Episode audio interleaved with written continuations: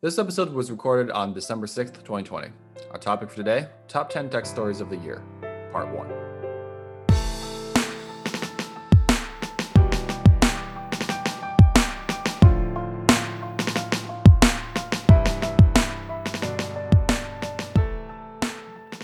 All right, Johnny, let's start with news of the week. So, what's in the news, Johnny? Uh, what's in the news? Right. What is in the news? Let me go look at this. Ah, Slack. Slack is being acquired for slacking, for slacking For off. Slacking off. Yes. There we go. How do you feel this fits into the Salesforce portfolio? Because Salesforce basically wants a tendril into every single thing you do in enterprise software, such that they can sell you the rest of their portfolio. Social enterprise, the chat, the stuff that that uh, Slack was able to do is just not in their DNA, right? And hence they tried it and failed and never really got anywhere. But we're always looking to get into that space, right? Yep. Um, and Salesforce is something that most enterprises cannot avoid, right? If you have a sales team and you need a way to manage your customer relations, you're going to use Salesforce. Uh, Yep. There are more niche services out there if you're a smaller one, but when you get to a point of being like uh, a certain size of or enterprise size company, But you're going to go with some of the standards. But I Mhm. even say forgetting forgetting the size. This is what I mentioned before because there is Oracle CRM. There are these. Microsoft has some type of CRM Yeah. uh, offering. Dynamics. But as I was yeah. saying, it's that it's that idea that you get every single surface point possible, such that I may come to this, I may I may enter this ecosystem because I want to chat. Nothing to do with customer relations, uh, ship management. I just want to chat. Well, now I'm in the Salesforce and ecosystem, and now I'm ex, uh, exposed to potential ways to upsell. You know who I am. You can start collecting my data. Now you can you can bring me into this ecosystem and lock me into this ecosystem with more and more of these products. Yep. Do you know what I'm surprised by in terms of Salesforce acquisitions? That Okta, Auth Zero, and these identity OneLogin and these one and these identity systems somehow haven't been snatched up by them yet. Michael, you're predicting the next set of. You, know, uh, they're only getting bigger, right? They did. Mhm. They did uh, MuleSoft. They did MuleSoft, right? MuleSoft. Like Eight billion. MuleSoft. MuleSoft, not Mallsoft. MuleSoft Mhm. for eight billion, roughly. Right. Then they did Tableau for 18 billion, and now they've gone to 30 billion. The next Mhm. thing is Okta. What is Okta at? What is Okta's market? I think value? Okta's a hundred billion dollar company. I don't think they can afford exactly. Okta. They're they're getting no. They're getting. That's where they're headed next. We already you heard it here, folks. Let's see. What is these guys worth? Oh, Market no, cap, so I- 30 I- billion. Okta's 30 billion. Never mind. That's There you go. affordable, quote unquote, for Salesforce. Yes, exactly. Like I said, it makes sense. It makes sense. But yes, I mean, Salesforce is a $200 billion company. Yeah, it's really um, there's a lot of talk that it'll be the next Microsoft, and Microsoft is at that. It's essentially they're thinking, how do we get to the trillion dollars? So you know, maybe not a bad uh, stock to invest in. I mean, Microsoft built kind of their office services originally a lot themselves the core office, Docs, Excel, Outlook, so on and so forth. But then they too started acquiring up a whole bunch of services Skype, Yammer, uh, Azure was theirs. Uh, Oh uh, yeah, the Sa- a- aspect Salesforce. Uh. Salesforce actually tried to go for Yammer, but then Microsoft took that away from them. yeah, And what is what has Microsoft done with Yammer? nothing. Yeah. Run it into the ground. That's what they did with Yammer. But yes, next story. So, uh, so Johnny, uh, Mr. AWS. The, what is this? AWS is, is it called Invent or Reinvent? What's the what, what is the conference called? It's called reinvent. So, John, how is AWS reinventing itself? It's reinventing itself in terms of putting Mac OS on the cloud. I hear for whatever reason you have to do that. Apparently, it's cheaper to get a Mac Mini than to run Mac OS on the cloud, but we all knew that, didn't we? Uh, all right. yes, reInvent has started this year. It's AWS's annual event, usually held in Las Vegas. Um, I think every year it goes up by 10,000 more uh, attendees. 2016, when I first attended it, it was 35,000 people. Is it I virtual this year? Yes, it is virtual this year. Okay, all right. Uh, It's like 2018 the it second goes up by time. ten No, hold thousand on. each year. It's the, No, it's the biggest on. super spreader event in the world I- right now. I'm I- I'm building up to it. Well, Eh, well, it would it would it would make more sense that Vegas would be the, the super spreader than the White House, but just saying. Now, 2018, when I attended it again, it was up. To, there was 55,000 people. So by that math, this year it would have been 75,000 people.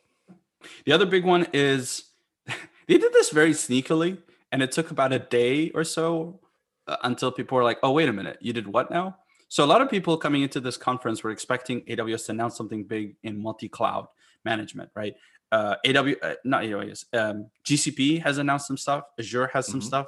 Essentially, mm-hmm. they're they're these companies are have are are let's put it this way. Aws up to now has been and continues to be the market leader. Uh, i think a year ago or before that they banned all their partners from their conference of mentioning any mention of multi-cloud. It's just no yeah. aws they've been living yeah. in their own little bubble of just we are the only thing that exists. You don't consider anybody right. else. When you yeah when you're number one you can't you, you can't uh, what's it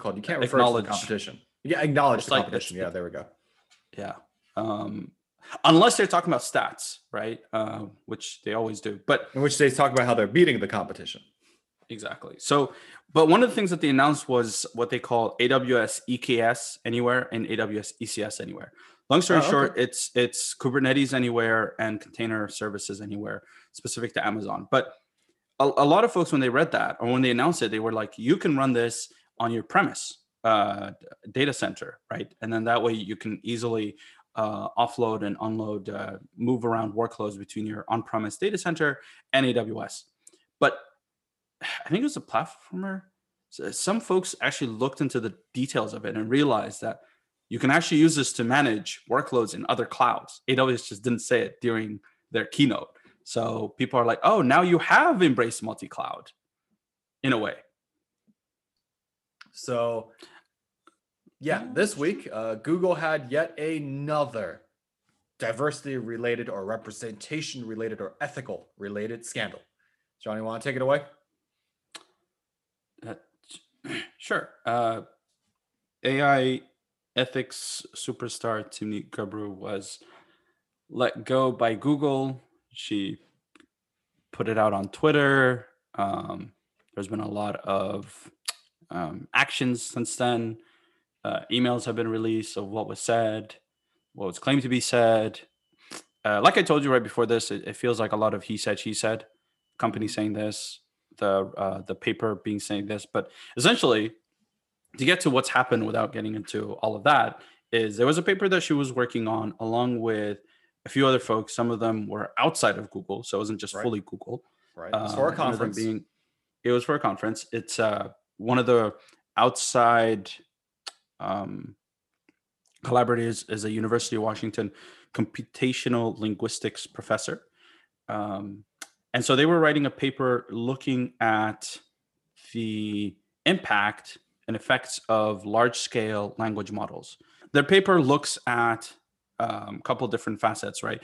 Uh, essentially, if you're taking a huge amount of text and then you're using that to train these models at such a large scale, you're using a lot of computation. text matters. Well, exactly. Well, yes, the source of that text matters. So this paper um, allegedly comes out as being critical and just wary of the bias that's inherent when you take up all of this um, uh, text, right? Like imagine, not sure exactly where their source comes from, but imagine if you took the whole corpus Probably not of Rap English Genius. Wikipedia that's that's what they were missing. They needed to combine Wikipedia with Rap Genius, and then you'd get the culture and the historical facts, and you can merge it into something awesome. You don't, you know, the people who edit Rap Genius probably do not represent the culture. Uh, back to this is, yeah, there was a request for retraction. She asked for more information about like who reviewed it, uh, and said, you know, you have to tell me. And then of course they said like, no, we don't have to reveal to you who who raised uh, issues around this. It feels like a lot of pent up stuff. This doesn't feel like a one off, right? Uh, right? We kind of mentioned this before this. If this was a one off, maybe it wouldn't have been such a big deal. Um, obviously, the paper is out there. Uh, there's a MIT. We have a link to it, but there's an MIT. Uh, what's the uh, MIT uh, technology review mm-hmm. link where they actually read the paper that got her to to leave Google. Do you think it's so? It seems that Google has a disproportionate number of these in terms of people speaking out, in terms of walkouts, in terms of protests, a disproportionate number of internally driven uh, walkouts, protests, and expressions of uh, a desire for greater something. Sure. Do you think that's actually a sign of a really good culture, actually, at Google?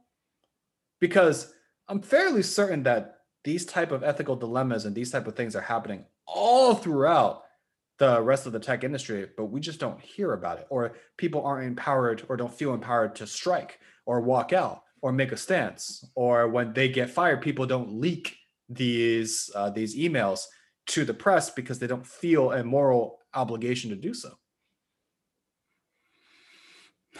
Yep. Uh, the, yes.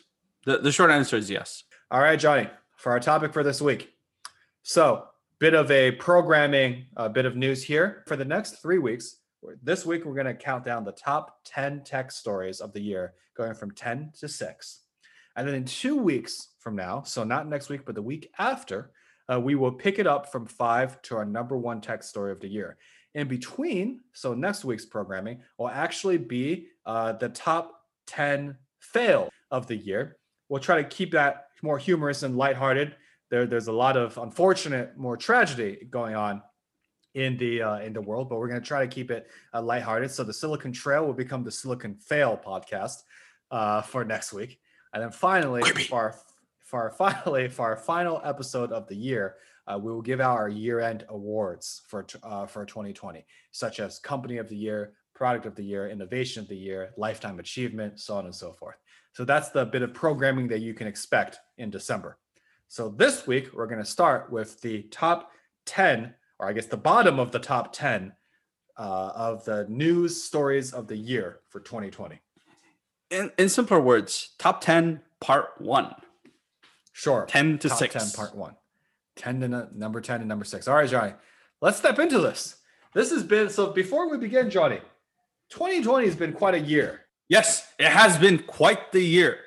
Yes. So we picked out our top 10 stories of the year. Uh, and where let's get let's get things started. All right, drum roll. All right, number number 10. Number 10, tech IPOs. So Johnny, after what seemed like a half decade of companies purposefully trying to not IPO, this year floodgates opened. The floodgates open this year and really going into next year the floodgates open so johnny let me just throw some names out for for companies that have ipo this year. Snowflake palantir mcafee asana sumo logic jfrog rackspace lemonade zoom info. Qualtrics is about to is about to spin off. Ant which we'll talk about is trying to ipo and airbnb has declared that they will ipo all either have already done it or will declare they do it just this year, Johnny. Yeah, so I would actually say 2020 has really been a, would have been a continuation of what started in 2019 if it wasn't for, of course, COVID and the pandemic that slowed down a lot of these. I think these mm-hmm. companies, because most of these companies actually IPO'd in the fall onwards, right? There wasn't a lot of activity in the summer, right? There was there was a lot of I nervousness. think people were yeah, people thought that COVID would be early would be ending earlier. Right. So, Right. but I, I do think these companies would have all IPO'd anyways. Uh, right, as you were saying, and I mean, even Yeah. we talked about it when It Palantir IPO'd. That was the company that was never going to IPO, and well, look at them now. They're like I think 20 40 dollars a share or something like that. Um, right. because like- coming into 2020, it was expected that Airbnb, being such a high profile company, was going Right. to be Airbnb. Uh, was going What's going to be Airbnb? What's going to be IPOing? You mean? yes, And Airbnb was going to be IPOing. I think was one of the we- expectations. we talked about this before, right? We boiled it down to Snap's failed, quote unquote, failed IPO, in which they were supposed to be that next big The next Facebook, next, big company that just went and took off, and then they spluttered out of the out of the gate, Right. and then Uber didn't do well, and then Dropbox lost half their valuation. and Lyft then- didn't do well. yeah, Lyft didn't do well either. And, And then, then then WeWork people were kind shot. of concerned. And then people were all just kind of concerned with tech IPOs for a while. But And we have to we have to say that was one of the leading contributors to why WeWork never got off the ground, right? Because people Mhm. got burnt with Uber, got burned with Lyft. There was these companies had such high hopes, right? Having become worth billions of dollars in the private uh, markets coming out to their public market what there was supposed to be the celebration if you will but Mhm. essentially went the complete opposite and then we were kind of collapsed so Right. everybody was looking forward to the future because airbnb actually looked like it was uh, more profitable than an uber just based on its business model More Um, profitable. yes, just more not. They, profitable. they reached profitability a few times. I think looking into, as we talked about in the news last week or two weeks ago, looking into their financials, they're actually profitable now because they laid off so many people, which we'll get to. Uh, but yeah, actually, so then- uh, go on, go on. no no i was just going to say tied to that it w- has also been the, the highly anticipated Oh uh, yes, ipo of the biggest Ant IPO Group. in history. They're- what are they supposed to raise like 30 billion dollars Mm-hmm. Mm-hmm. ridiculous Going to be off the bat 300 million or sorry 300 billion or something like that. It would have been. It, it it can still be. This would have been we, we could have been talking about the past, but we're talking about a potential future because the Chinese government came in and pulled the IPO the I mean, last minute, like days before it was supposed to IPO. Mhm. Um, there's been a lot of there was a lot of initial talk, but I think it comes down to the Chinese government wants to put in some policies to control uh, the fintech, to regulate the fintech uh, companies such as uh, obviously Ant Group. Um, Tencent. and yes, and Tencent. Yeah, Ant's the Um, largest. Tencent's the second largest, I believe. But yes, let me ask a question though. Uh, do you Go for it. think uh, COVID nineteen actually spurred more uh, IPOs because these companies were like, "Hey, look," as it was dragging on, they were like, "Hey, look, there's not going to be daylight." Yep. Uh, one one other company that we didn't mention, I don't know if they did IPO or they filed for IPO, is DoorDash. And Yes. the the consensus I was getting from DoorDash was this is a company that's IPOing because of the pandemic, Yep. right? Because essentially their business exploded, right? Mhm. Uh, and we, we talked about this before, but Uber went from a ride sharing business to a food delivery business overnight. That's why they purchased right? Postmates. There you go, right? Well, they tried to also buy a Grubhub that didn't that, didn't fly. Oh yes, one didn't one didn't fly. market So they're like, you can't buy number two. All right, we'll buy number three. There you go. That's that's how you got to operate in this world. Speaking of the strong have become stronger, let's go to number nine. As of January 16, 2020, all four of the American tech majors officially reached the $1 trillion market cap. So those American companies are Apple, who I believe did it first, or yeah, Apple, Microsoft, Amazon, and Alphabet. Alphabet was the last company to reach the trillion dollar mark. In fact, now I believe isn't Apple two trillion now? I was just looking this up. I was under the impression that uh, Amazon was two trillion, but yes, Apple is two point eight trillion dollars. But not all good things. Uh, what was I about to say? Come to Yes. uh, to to to those who are rich. Also, great attention comes to them as well. Is it? Was that because? Is that because it's not Gang of Five yet? It's still Gang of Four it's plus not one the more? gang of. Well, I don't think. To be honest, yes. So the no- other news that relates to these four American tech majors becoming trillion dollar companies is the gang of four all went in front of Congress for monopolistic trials.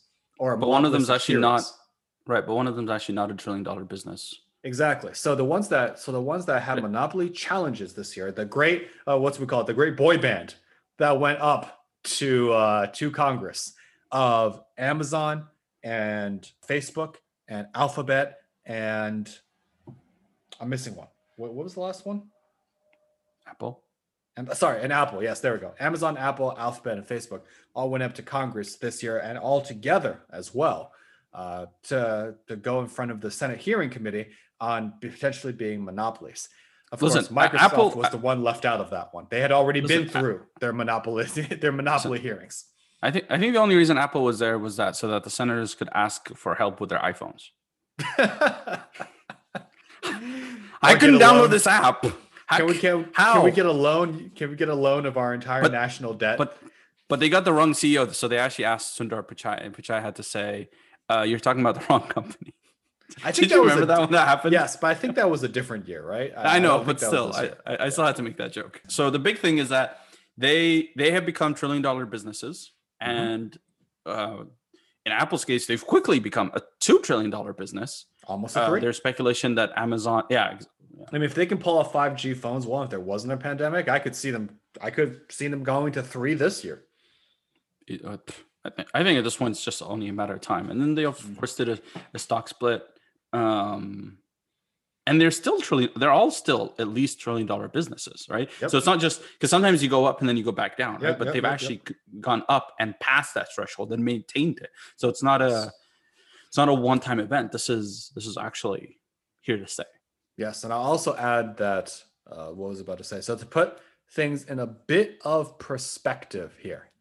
So yes, we just talked about Apple's monumentous 2.8 trillion dollar market cap. One stimulus bill for COVID-19 was worth 2 trillion dollars. So So yes, if you gave everybody Apple stock. yeah, so to go That's a, actually That's that's that's what the US government should have done. I mean, like, you know what?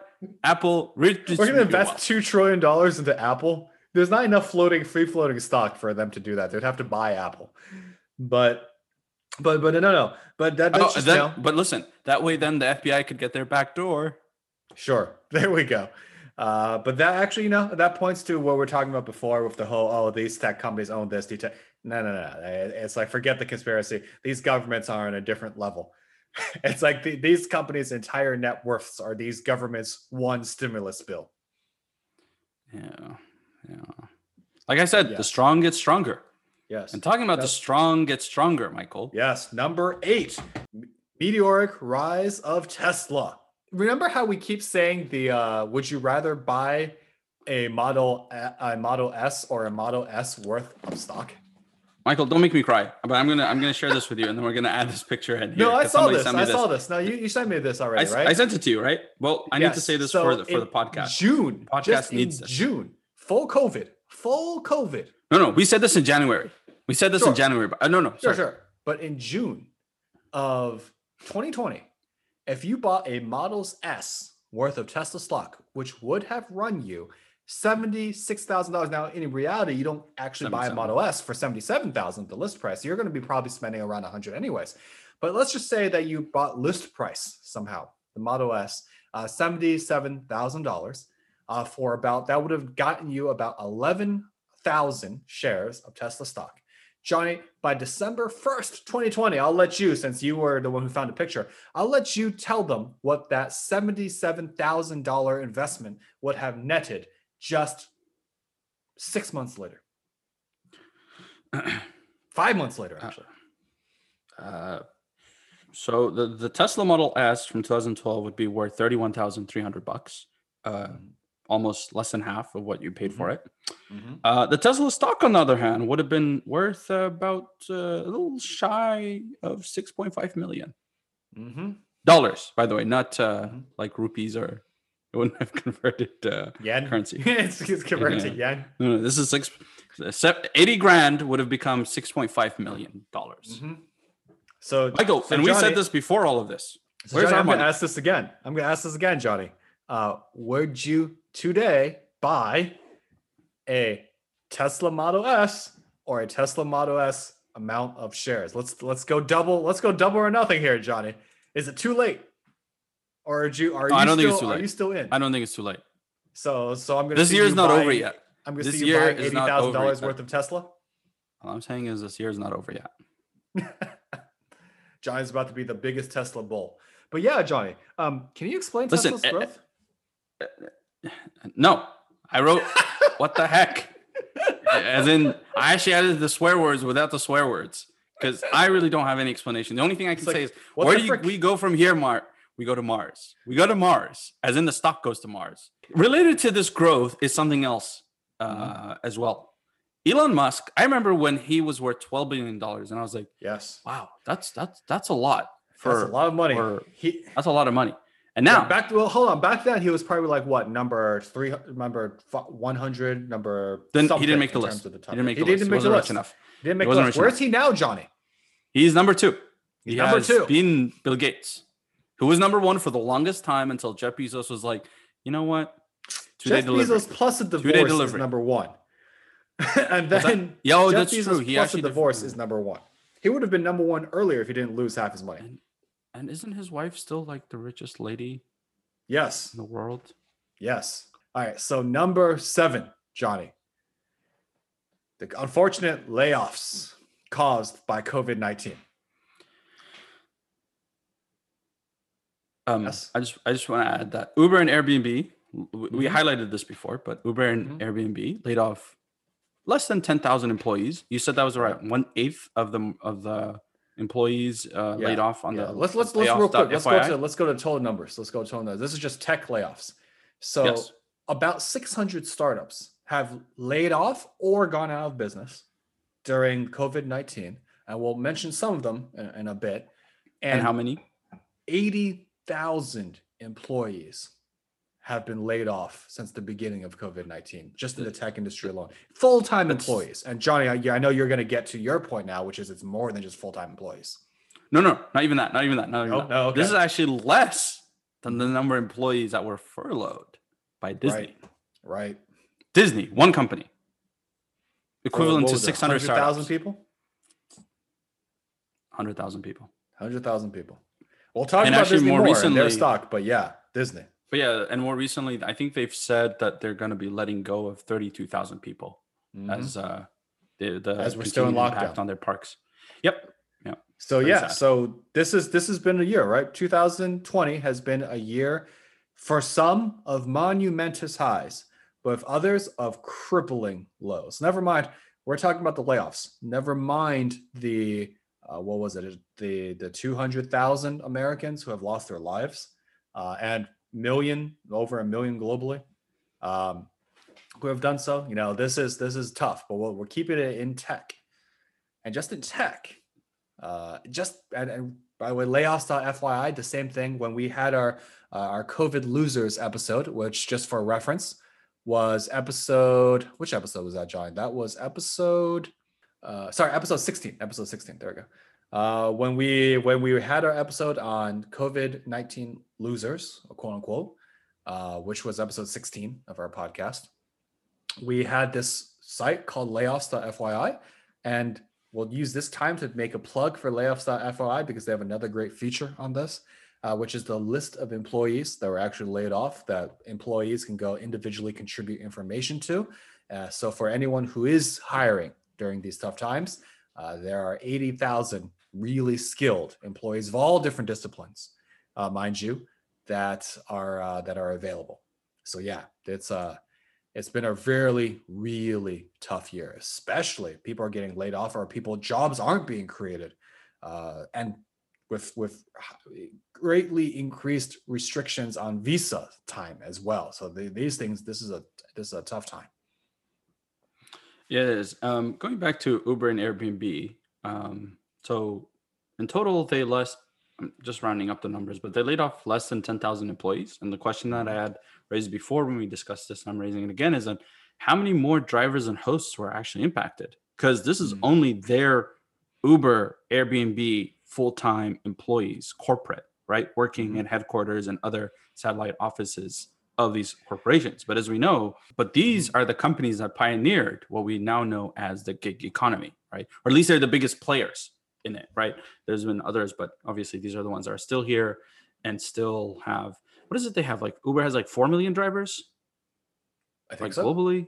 that sounds right Like Airbnb, Airbnb has a whole, you know, lots and lots of hosts. Mhm. So when they let go of this many people, the just imagine. I was saying at least it's like ten times that the number of, of uh, employees that have been let go, or the, the, the I wouldn't be surprised if at least hundred thousand, if not more, have been impacted uh, that don't count in these statistics.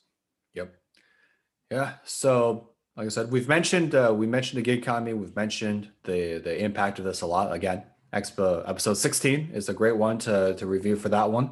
Uh, but other than that, yeah, it's uh it has been an incredibly tough year. Uh, now, just really quickly talking about some of the companies have layoffs. Some of the companies have gone out of business. So just a few uh, that uh, th- that come to mind. Uh, Jump, right? The bike sharing uh, the site, or the rather the bike sharing startup, uh, completely went under, laid off 500 people as an end result. Rakuten actually shut down their their Bay Area uh, company, which they had originally acquired Buy.com. Rakuten did. They shut down that office. That was 87 people. Um, right, Bluprint over in Denver shut down that was 137 people. And onwards and onwards, help.com, 16 people. You know, a lot of companies have have completely shut their doors during COVID as well. Uh, Flywheel Sports, we talked about that they're not gone completely, but they laid off almost 800 people.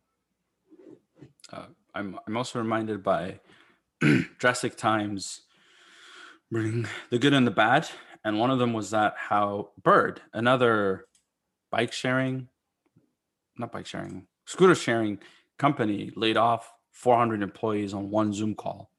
Mm. Where they, yeah, And they Won't accidentally go into the details. they but just- accidentally cut them out of their uh, their network before then. Yeah.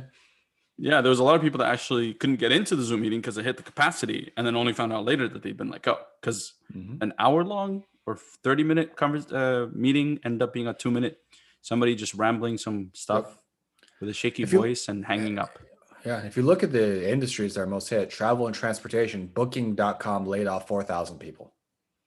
Right. Yeah, so, so this is add where- that now to the Ubers, the Airbnbs, Groupon laid off 3,000. They're you know, social, social, outdoorsy, travel, transportation, meetup type. Yeah, it's been hit hard. yes yes um, and even the tr- just going uh, kind of doubling back here but like even the trillion dollar businesses were not immune from this i i did Mhm. uh, read that linkedin let go of some salespeople linkedin is of course a microsoft company Right. waymo a division of alphabet slash google uh, also uh, laid off some people i, I remember this because i remarked to a friend that hey if if essentially google is letting go of people no one is safe because Yep. google has historically been known never to fire anybody Yep. um, Yeah. oh, yeah so Yeah, this is this has been a this has been a tough year for everyone. It's been a tough year it for everyone. Um, In- but yeah, so I. Uh, did you want the- anything more on this topic? I'm just gonna make an unclean transition. Let's just not make a transition Oh, I- on this one. oh But, no no i was yeah okay but yeah, so uh, so let, let's let's move on to our, our next story. But yeah, so if we can say anything about uh you know about our number seven story of the COVID layoffs, uh, layoffs.fyi, I cannot plug that website enough. I don't know the we don't know the people. We don't know who created that or who's using it. I know it's powered by Airtable, but I don't think Airtable's involved. Uh, michael great we got we got to interview these people We gotta find these people. isn't people. that the whole point of our po- podcast we have to do We gotta the find these people. Turns out it's like someone we know. It's Roger Lee. He's at Roger Lee on Twitter. Let's move on. So yeah, so moving on from from moving on from that one, let's just you know do what we can. Moving on. Uh, number six story of the year: Apple's M1, NVIDIA's 3000 series, and in general, the amazing rise of ARM computing. But yeah, Johnny, I i'd think say the continued continued rise The continued rise. it almost feels Johnny- inevitable when you look back in the past several years like this is not an anomaly it's just been building up to this it's just Mhm. still shocking when you So Johnny, I know it. you, I know you were always more on the the software side of our e uh, of our electrical engineering hardware side of things, but I will say this: it seems like this year there have been such large breakthroughs in the realm of processor power computing or or energy efficiency processor power and computing specifically. So two sterling examples that point out. We talked about this two weeks ago. Apple's M1 chipset uh, was released with the MacBook Mini, or sorry, with the Mac Mini, Mac Air, and MacBook Pro 13 inch. And this new M1 chipset, uh, integrated on the Apple Silicon, they announced that they're moving away from Intel chipsets to Apple uh, to Apple Silicon. And I've been watching videos because I, I myself have realized that this, you know, this old MacBook Air I've been using for our editing purposes may not be the best software or the best hardware considering it's from 2013. Uh, but these M1 chips have blown out all of the performance benchmarks and all of the power and heat consumption benchmarks or generation benchmarks for heat from any other computer in Apple's lineup. In fact, they were comparing a these M1 chips to like iMacs. They're almost comparing them to Power Macs. Uh, that one they did, they didn't really have a real comparison, but they're comparing them to against like three thousand dollar iMacs, and in Wait, some areas Mac? it was still beating the Mac Pro. what's power oh Mac okay. Pro. Yeah. Uh, yeah, essentially the the the the takeaway has been that they smoke anything outside of like Intel's highest, highest, highest Yep. chips, right? Yep. But they blow the MacBook Pro specked out, blow it out of the water. MacBook Yep. Pro 16 inch, which is uh, MacBook's top, uh, which is Apple's top of the line uh, laptop, hmm With an i, that's an i7 in there. i9. i9. I It was a MacBook Pro 16 is an i9. Oh crap! It's like yeah, that's an i9 in speeding. And I think what's even more amazing about it, it's more power. uh, Sorry, it's more computing power for less power consumption. Yeah, it's efficiency. Um, it's efficiency yep. game. Yep. And of So- course, this is the culmination of Apple's neural network, uh, sorry, neural chip work. It's the combination of Apple Silicon, it's the combination of its move to ARM. Yes, it's like it is. It is an amazing, amazing chipset, uh, and it. The way I describe it is, it's it's restarted Moore's law. Uh, th- in a, in maybe not in money, but it's restarted Moore's law in terms of power efficiency. There's there's a great video. Um, I'm gonna plug in a channel here, but Cold Fusion puts really Mm-hmm. great YouTube videos, and there's a great video kind of explaining um, the background, right? Even talk about ARM. I didn't know that ARM was even a company that was actually started back, I think, in the 1980s. Mhm. Um, but if, if you go back to even 2013, I think it is. I forgot which. Is it the A7? Maybe. Uh, Apple said that Either this was A7 or the 64 A8. bit. It was a six. It was a first 64 bit architecture chip, and they of course marketed it as desktop class, which everybody was kind of like, okay, sure. Like, So- haha, so desktop you can- class. Yeah, since the beginning, it's kind of like 2020's h- the hindsight of it, right? I mean, so when you look back, you kind of see the breadcrumbs that Apple was leaving. When they announced earlier this year that they were moving fully, and then they announced a two-year transition to Apple Silicon from Intel, there was a lot of skepticism. Like, okay, yes, you built uh, obviously the iPhone, the iPad, right? They're powerful computing devices, right? And that's why, like, usually when you buy I one mean, now, there's a reason why years. Apple went before it goes from there's a reason why Apple went to Intel to begin with. With Exactly. the with Exactly. the Rosetta chipset back in the day, because Intel was king back then. I think now it's like that. The, now it's a king is dead, long live the king situation. But uh, Yeah, just quickly add, it's not just Apple that came in to this world, and I would say that if it was just Apple, this probably wouldn't be number six on our countdown, because the same year that Apple has released a groundbreaking performance for efficiency chip, NVIDIA did the exact same thing with their 3000 series, in which we talk about Apple's M1 smoking the competition. NVIDIA never had competition. Well, I mean, it has AMD and so on, but let's let's be honest, NVIDIA never had competition. So really it's compared against itself. But let's take let's take games that you might probably know. Okay, like Gears 5, Johnny. Uh, Gears of War What's 5. that? Gears of War Okay. 5, right? High graphics, high intensity, particle physics everywhere, Unreal Engine. Uh, the 30, 3080 series was 13% better than the 2080 series. Okay. Uh, Fortnite was 50% better. Death Stranding, 32% better. Control, which is an amazingly, amazingly graphics intense game, 78% better. These are leaps in performance at significant savings in price, uh, which is why I say again, Moore's Law is back. Yeah, the one one thing I didn't touch upon earlier from my overview of AWS's reInvent was um, in one of the in in uh, Andy Jassy's uh, keynote, he actually talked about AWS's uh, AMD based uh, CPU chips called uh, Graviton, which actually provide a forty percent improvement on a price performance basis compared to Intel chips, right? So AMD is is not only just ruling our well, what's soon going to be ruling our our laptops and our desktops. Uh, Nvidia is ruling the graphics, but it's also ru- starting to rule the um, the the cloud computing space. And there was uh, lots of lots of examples that Jassy gave of companies that switched to AMD based. Uh, AWS is Graviton, AMD, the AMD based CPUs, and we're able to see a drastic reduction in the price they're paying for the equivalent performance, which is mind boggling. If you can, you know, if you can bring down your cost by 40%, at some of the scale that these companies operate, that's massive amounts of saving for the same amount of performance, right? Yep. This isn't just I'm running on my computer. Like obviously from a game perspective, that's great, but for a business, that's massive amounts of uh, improvement. Yep. Further, you can tell they're getting good because just as Amazon got so good they could spin off AWS and get everyone else to use their infrastructure, NVIDIA now created, of course, NVIDIA Go, uh, which is your ability to get basically it's a virtual instance that they just give you to game on uh, the game over the cloud.